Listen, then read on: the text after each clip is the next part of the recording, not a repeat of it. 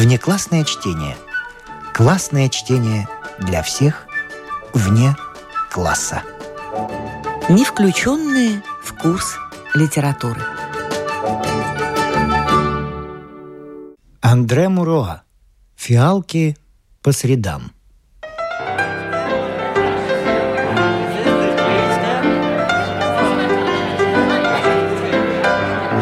За обедом Жене Сорбье была ослепительна. Она обрушила на гостей неистощимый поток всевозможных историй и анекдотов, которые рассказывала с подлинным актерским мастерством и вдохновением прирожденного писателя. Гостям Леона Лорана, очарованным, восхищенным и покоренным, время, проведенное в ее обществе, показалось одним волшебным мгновением. «О, жени, останьтесь!»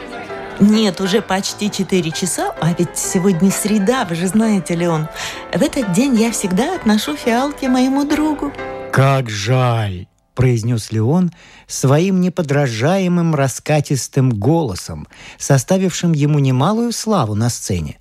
«Впрочем, ваше постоянство всем известно. Я не стану вас удерживать».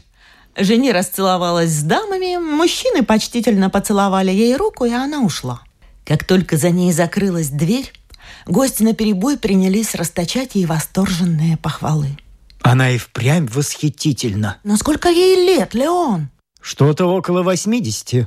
Когда в детстве мать водила меня на классические утренники комедий «Францесс», жени, помнится, уже блистала в роли Селемены. А ведь я тоже не молод. «Талант не знает старости», — вздохнула Клэр Монетрие. А что это за история с фиалками? О, да тут целый роман. Она как-то поведала мне его, но я просто не рискую выступать в роли рассказчика после нее. Сравнение будет для меня опасным. Да сравнение вообще опасно. Но ведь мы у вас в гостях, и ваш долг развлекать нас. Вы просто обязаны заменить жени, раз уж она нас покинула. Ну что ж, я попытаюсь рассказать вам историю фиалок по средам. Боюсь только, как бы она ни показалась слишком сентиментальной по нынешним временам. «Не бойтесь, не бойтесь», – произнес Бертран Шмидт. «Наше время жаждет нежности и любви. Под напускным цинизмом оно прячет тоску по настоящим чувствам». «Вы так думаете? Что ж, если так, я постараюсь утолить эту жажду». Все вы здесь сидящие слишком молоды, чтобы помнить, как хороша была жени в годы высшего расцвета своей славы. Огненно-рыжие волосы свободно падали на ее восхитительные плечи, лукавые раскосые глаза, звучный, почти резкий голос, в котором вдруг прорывалось чувственное волнение.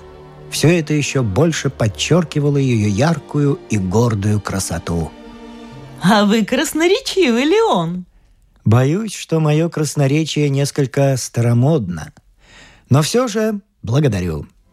Жени окончила консерваторию в 1895 году с первой премией и сразу была приглашена в комедий «Францесс». Увы, я по собственному опыту знаю, как тяжело приходится новичку в труппе этого знаменитого театра – на каждой амплуа имеется актер с именем, ревниво оберегающий свои роли. Самая восхитительная из субреток может лет десять дожидаться выигрышной роли в пьесах Марево и Мольера. Чаровница жени столкнулась с властными цепкими королевами сцены. Всякая другая на ее месте смирилась бы со своей участью или, промаявшись год-два, перебралась бы в один из театров бульвара Мадлен – но не такова была наша жени. Она ринулась в бой, пустив в ход все, что у нее было. Талант актрисы, все свое обаяние и блестящую образованность. Очень скоро она стала одной из ведущих актрис театра. Директор в ней души не чаял. Драматурги наперебой требовали, чтобы она играла созданные ими трудные роли, уверяя, что никто, кроме нее, не сумеет донести их до публики. Критики с небывалым постоянством пели ей дифирамбы. Сам грозный Сарсе и тот писал о ней. Один поворот ее головы, один звук ее голоса способен очаровать даже крокодила. Мой отец, который в те годы был с ней знаком, рассказывал, что она страстно любила свое ремесло, судила о нем с умом и неустанно отыскивала новые волнующие актерские приемы. В ту пору в театре увлекались реализмом довольно наивного толка. Если роль предписывала жене умереть в какой-то пьесе от яда, она всякий раз перед спектаклем отправлялась в больницу взглянуть на мучения тех, кто погибал от отравы. Борьбу человеческих чувств она изучала на самой себе. Служа искусству, она выказывала тоже полное отсутствие щепетильности, которым отличался Бальзак, описавший в одном из своих романов собственные страсти и чувства любимой им женщины. Вы, конечно, догадываетесь, что у девушки 22 лет, ослепительно прекрасной и молниеносно завоевавшей громкую славу, должно было появиться множество поклонников – Приятели по театру, драматурги, банкиры – все пытались завоевать ее расположение. Она избрала банкира Анри Сталя. Не потому, что он был богат. Жени жила вместе с родными и ни в чем не нуждалась, а потому, что он, как и она, обладал редким обаянием и, главное, предлагал ей законный брак. Вы, возможно, знаете, что брак этот состоялся не сразу – Родители Сталя долго не давали своего согласия. Анри и Жени поженились лишь спустя три года, но вскоре разошлись. Жени с ее независимым характером не в силах была подчиниться семейному рабству. Но это уже другая история. А сейчас вернемся к комедии «Францесс», к дебюту нашей жени и к фиалкам – Представьте себе артистическое фойе в тот самый вечер, когда жени вновь появилась в «Принцессе Багдадской» Дюма сына. Пьеса эта не лишена недостатков. И даже у меня, склонного восхищаться такими добротно сделанными пьесами, как «Полусвет», «Друг женщин», «Франсион», «Каприза Дюма в чужестранке» и «Принцессе Багдадской» вызывают улыбку. Однако все, кто видел жени в главной роли, писали, что она сумела создать правдоподобный образ. Мы часто говорим с ней о тех временах. Как ни странно, жени сама верила тому, что играла. В свои юные годы я рассуждала почти так же, как какая-нибудь героиня Дюма сына. И до чего же удивительно было играть на залитой светом сцене то, что зрело во мне в самых тайниках моей души. Признавалась мне жени. Одним словом, жени была великолепна. В антракте после овации, которую устроила ей публика, она вышла в артистическое фойе. Все тотчас столпились вокруг нее. Женя опустилась на диван рядом с Анри Сталем. Она весело болтала с ним, вся во власти того радостного возбуждения, которое дает победа. Ах, мой милый Анри, вот я снова выплыла на поверхность. Наконец-то я дышу полной грудью. Вы сами видели, как я играла три дня назад? Ну, правда, ведь никуда не годилась. Фу, мне кажется, что я барахталась на самом дне, задыхалась. И вот, наконец, сегодняшний вечер. Сильный рывок, и опять я на поверхности. Послушайте, Анри, а что, если я провалюсь в последнем акте, а? Что, если у меня не достанет сил доплыть до конца? О, боже, боже! Вошедший капельдинер вручил ей цветы. От кого бы это? А, от Сен-Лу. От вашего соперника, Анри. Отнесите букет в мою уборную. «И еще письмо, мадемуазель», — сказал капельдинер. Распечатав послание, Жени звонко рассмеялась. Записка от лицеиста. Он пишет, что они создали в лицее клуб поклонников Жени. Весь жокей-клуб ныне превратился в клуб ваших поклонников. Меня больше трогают лицеисты, а это послание к тому же заканчивается стихами. Ну, послушайте, дорогой мой. Скромные строки «Я вас люблю» не судите и не отвергайте. И бедного автора нежно молю, директору не выдавайте. А, ну разве не прелесть? Вы ответите ему – ну, конечно, нет. Таких писем я получаю ежедневно не меньше десятка. Если я начну на них отвечать, я пропала. Но письма меня радуют. Эти 16-летние поклонники еще долго будут мне верны. Как знать. В 30 лет они уже будут нотариусами. Ну почему бы нотариусам не быть моими поклонниками? «Вот еще попросили вам передать, мадемуазель», — сказал подошедший снова капельдинер. И он протянул жене букетик фиалок за два су. «Ой, как это мило! Поглядите, Андрей! А записки нет?» «Нет, мадемуазель. Швейцар сказал мне, что фиалки принес какой-то студент политехнической школы». «Дорогая!» — воскликнул Анри Сталь. «Позвольте вас поздравить. Право, потрясти этих XY не так-то просто». Жени глубоко вдохнула запах фиалок. «Какой дивный аромат! Только такие знаки внимания и радуют меня. Терпеть не могу солидную, довольную собой публику, ту, что является поглазеть, как я буду умирать в полночь, точно так же, как в полдень спешит в поле-рояль послушать, как стреляет пушка. «Зрители-садисты», — ответил Анри Сталь. «Они всегда такими были. Вспомните бои гладиаторов. Каким успехом пользовалась бы актриса, вздумавшая проглотить набор иголок?» Жени рассмеялась. А если какая-нибудь актриса вздумала бы проглотить швейную машину, слава ее достигла бы апогея. Послышался возглас. «На сцену!» Жени встала. «Ну что ж, до скорого. Пойду глотать иголки».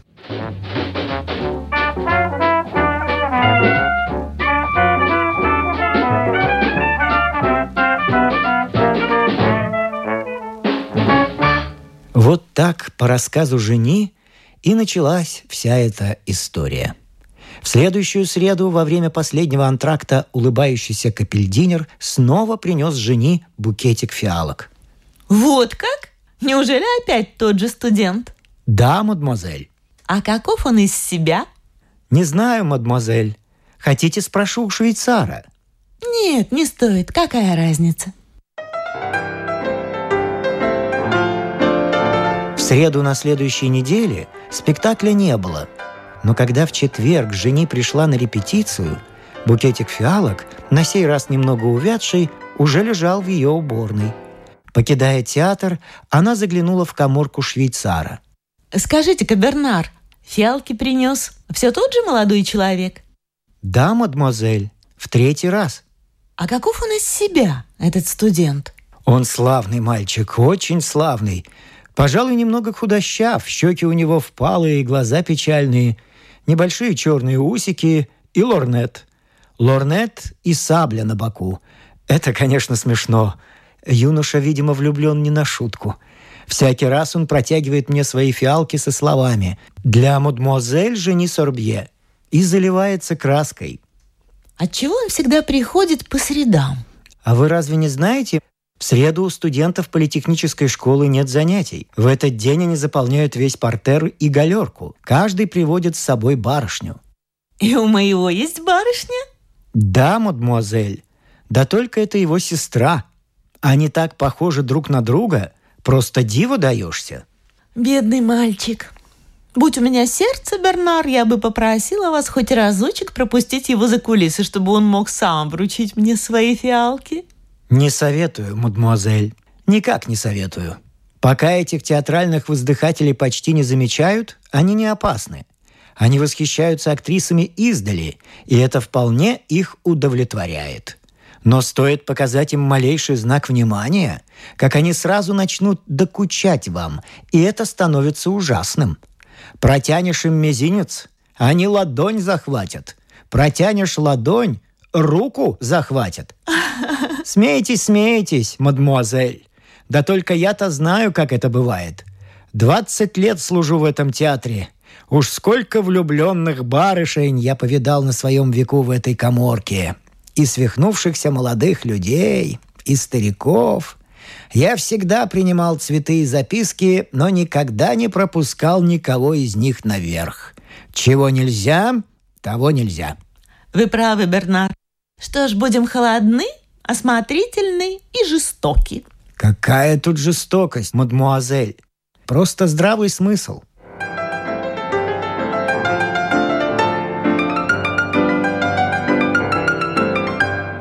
Прошли недели. Каждую среду жени получала свой букетик фиалок за два су. Весь театр прослышал об этом – Однажды одна из актрис сказала жени. «А видела я твоего студента. Он очарователен, такая романтическая внешность. Прямо создан, чтобы играть в подсвечнике или любовью не шутят. Откуда ты знаешь, что это мой студент?» Я случайно заглянула к швейцару в ту самую минуту, когда он принес цветы и робко попросил «Пожалуйста, передайте мадемуазель Жени Сорбье». Это была трогательная картина. Видно, юноша умен и не хотел казаться смешным, но все же он не мог скрыть волнение. Я даже на минуту пожалела, что он не мне носит фиалки. Ну уж я отблагодарила бы его и утешила. Заметь, он ничего не просил, даже не добивался разрешения увидеть тебя. Но будь я на твоем месте, ты бы приняла его? Конечно. Я бы уделила ему несколько минут, ведь он так давно ходит сюда. К тому же и каникулы подоспели. Ты уедешь, так что нечего опасаться, что он начнет тебя досаждать. Ты права. Сущее безумие пренебрегать поклонниками, когда они молоды им нет числа, а потом гоняться за ними спустя 30 лет, когда их останется совсем немного, и все они обзаведутся лысиной.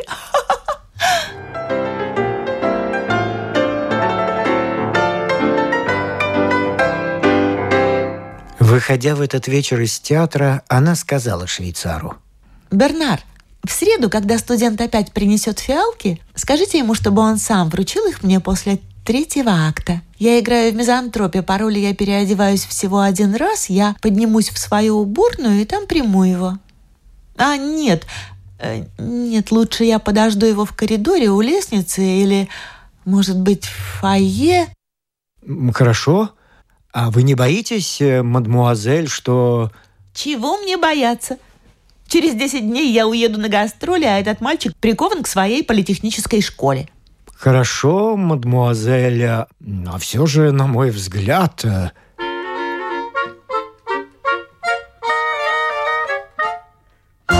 в следующую среду жене играла Селимену с особым блеском, вся во власти горячего желания понравиться незнакомцу. Когда наступил антракт, она ощутила острое любопытство, почти тревогу. Она устроилась в фойе и стала ждать. Вокруг нее сновали завсегдатые театра. Директор о чем-то беседовал с Бланш Пьерсон, слывшей в те времена соперницей жени. Но нигде не было видно черного мундира. Охваченная нетерпением, взволнованная жени отправилась искать капельдинера. «Никто меня не спрашивал?» «Нет, мадемуазель». Хм, сегодня среда, фиалок моих нет как нет. Может быть, Бернар забыл передать их? Или тут какое-нибудь недоразумение? Недоразумение, мадемуазель? Какое недоразумение? Если угодно, я схожу к швейцару. Да, пожалуйста. А, впрочем, нет. Нет, не стоит. Я сама расспрошу Бернара, когда пойду домой. Она посмеялась над собой. «А, странное мы создание», — подумала она. В течение шести месяцев я едва замечала робкую преданность этого юноши, и вдруг сейчас, только потому, что мне недостают этих знаков внимания, которыми я всегда пренебрегала, я волнуюсь, словно жду любовника. Ах, Селемена, как сильно пожалеешь ты об Альцесте, когда он покинет тебя, охваченный нестерпимым горем.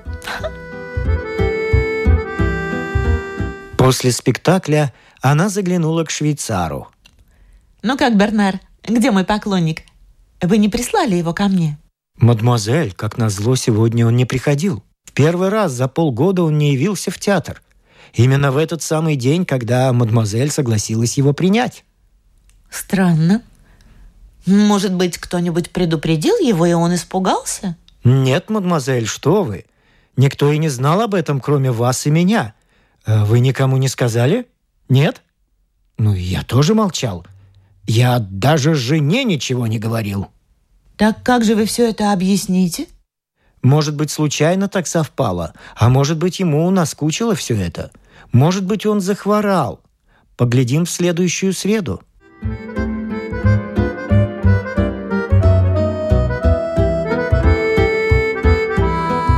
Но и в следующую среду опять не было ни студента, ни фиалок. Что ж теперь делать, Бернар? Как думаете, может быть, приятели его помогут нам разыскать юношу? А может быть, обратиться к директору политехнической школы? Но как мы это сделаем, мадмуазель? Мы ведь даже не знаем его имени. И то правда, Бернар. Как все это грустно. Не везет мне, Бернар. Полно, мадмуазель.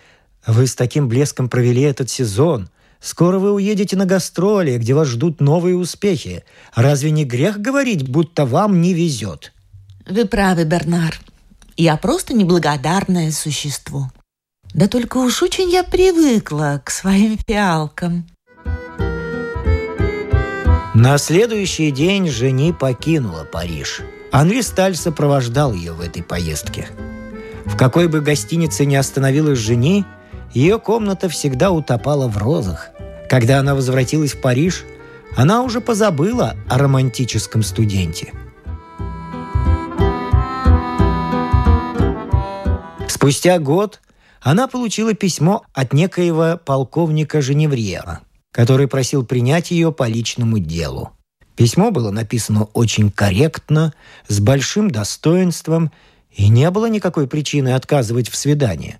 Жени предложила полковнику навестить ее в один из субботних вечеров. Он пришел, одетый в черное штатское платье. Жени встретила его с той очаровательной непосредственностью, которой ее наделила природа и научила сцена. Но во всем ее поведении, естественно, проскальзывал немой вопрос, что нужно от нее этому незнакомцу. Она терпеливо ждала объяснений.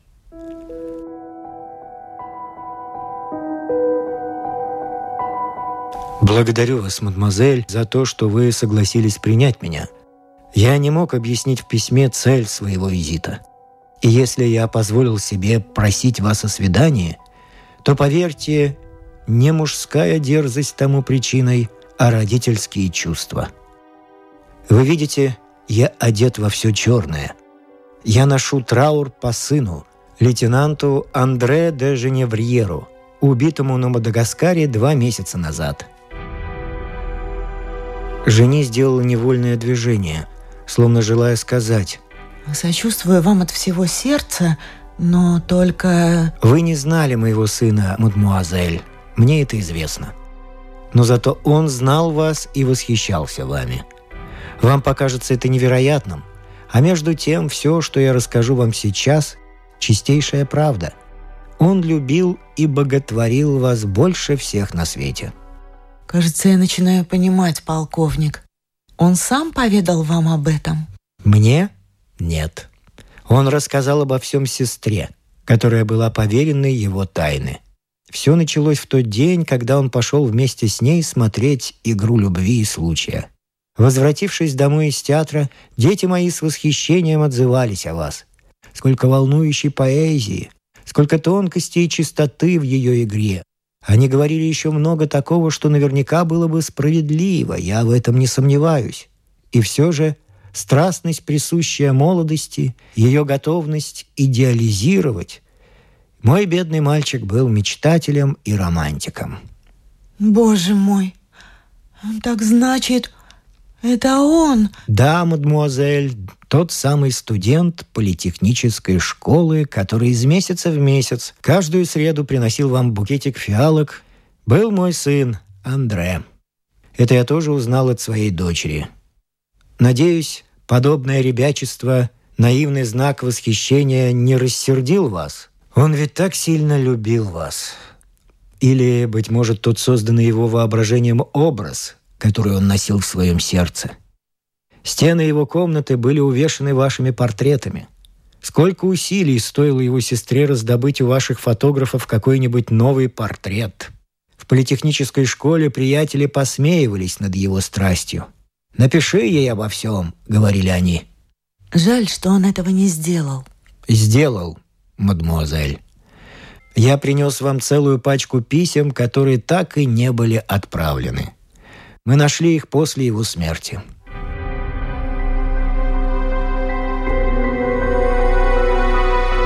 Достав из кармана пакет, полковник вручил его жене.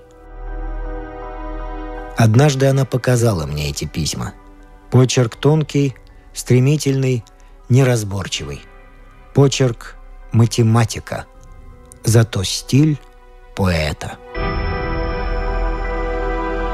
Сохраните эти письма, мадмуазель. Они принадлежат вам. И простите меня за необычный визит. Мне казалось, что я обязан это сделать в память о сыне. В чувстве, которое вы ему внушали, не было ничего непочтительного, легкомысленного. Он считал вас олицетворением красоты и совершенства. Уверяю вас, Андре был достоин своей великой любви.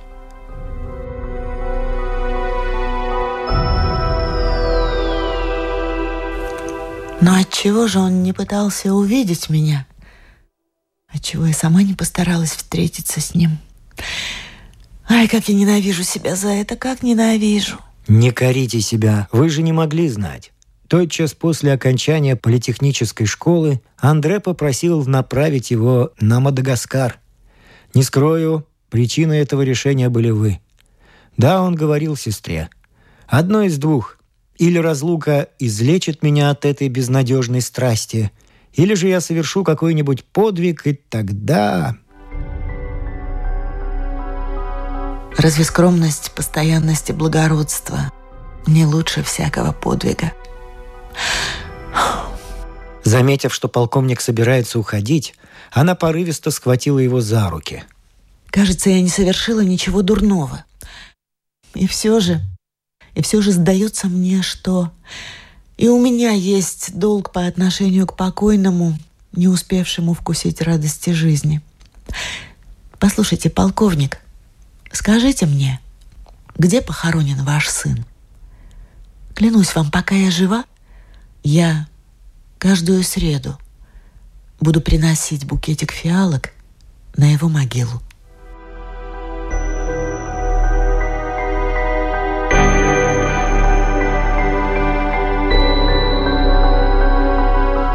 Вот почему, — закончил свой рассказ Леон Лоран, — вот почему наша жени, которую многие считают женщиной скептической, сухой и даже циничной, неизменно каждую среду покидает друзей, работу и порой любимого человека и идет одна на кладбище Монпарнас к могиле незнакомого ей лейтенанта.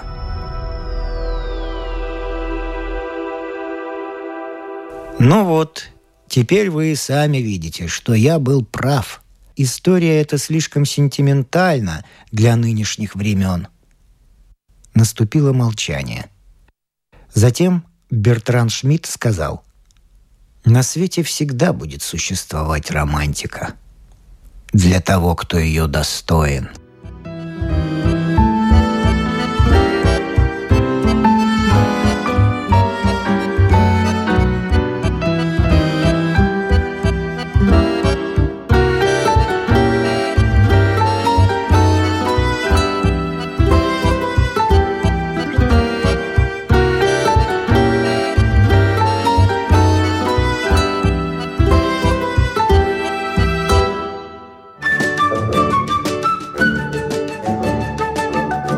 Внеклассное чтение. Классное чтение для всех вне класса. Не включенные в курс литературы. Андре Маруа. Муравьи.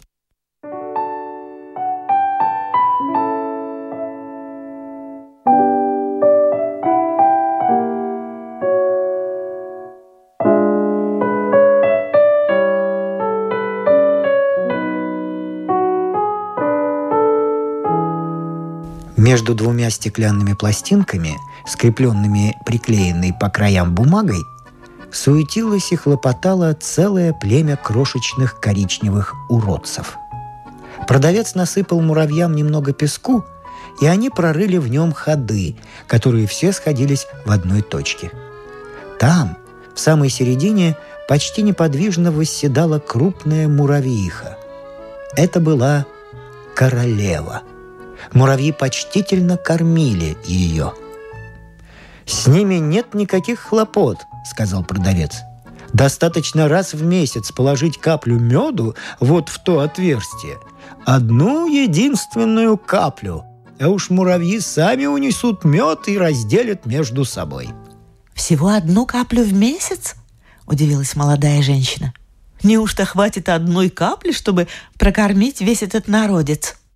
На молодой женщине была большая шляпа из белой соломки и муслиновое платье в цветах, без рукавов. Продавец грустно посмотрел на нее. «Одной капли вполне хватит», — повторил он. «Как это мило!» — воскликнула молодая женщина и купила прозрачный муравейник.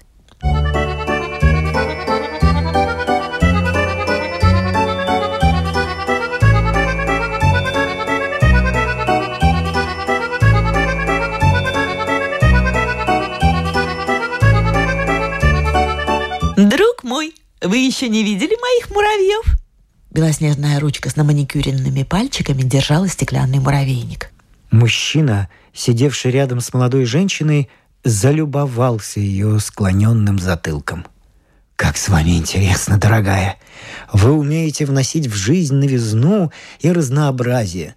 Вчера вечером мы слушали Баха, а сегодня наблюдаем за муравьями. «Взгляните, дорогой», — сказала она с ребячливой порывистостью, которая, она это знала, ему так нравилась. «Видите вон ту громадную муравьиху? Это королева. Работницы прислуживают ей. Я сама их кормлю. И поверите ли, милый, им хватает одной капли меду в месяц. Разве это не прелестно?» Прошла неделя. Муравьи за это время успели надоесть и мужу, и любовнику – Молодая женщина сунула муравейник за зеркало, стоявшее на камине в ее комнате. В конце месяца она забыла положить в отверстие каплю меду. Муравьи умерли медленной, голодной смертью. До самого конца они берегли немного меду для королевы, и она погибла последней.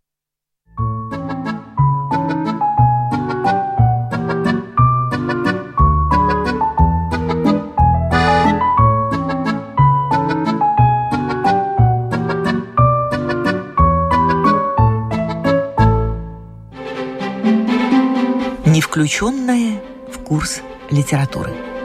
Внеклассное чтение.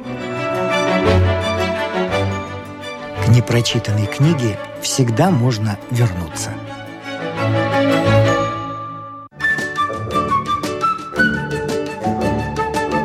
Внеклассное чтение. Классное чтение для всех вне класса.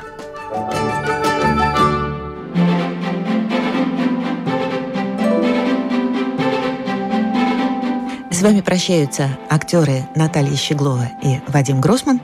Слушайте нас в Spotify, на платформах CastBox, Яндекс Музыка, Apple Podcast и других. Самых маленьких слушателей мы приглашаем побывать в гостях у книжки. Подкаст Латвийского радио 4. А для тех, кого интересует наша женская роль в истории, в подкасте Латвийского радио 4 звучат истории на манжетах.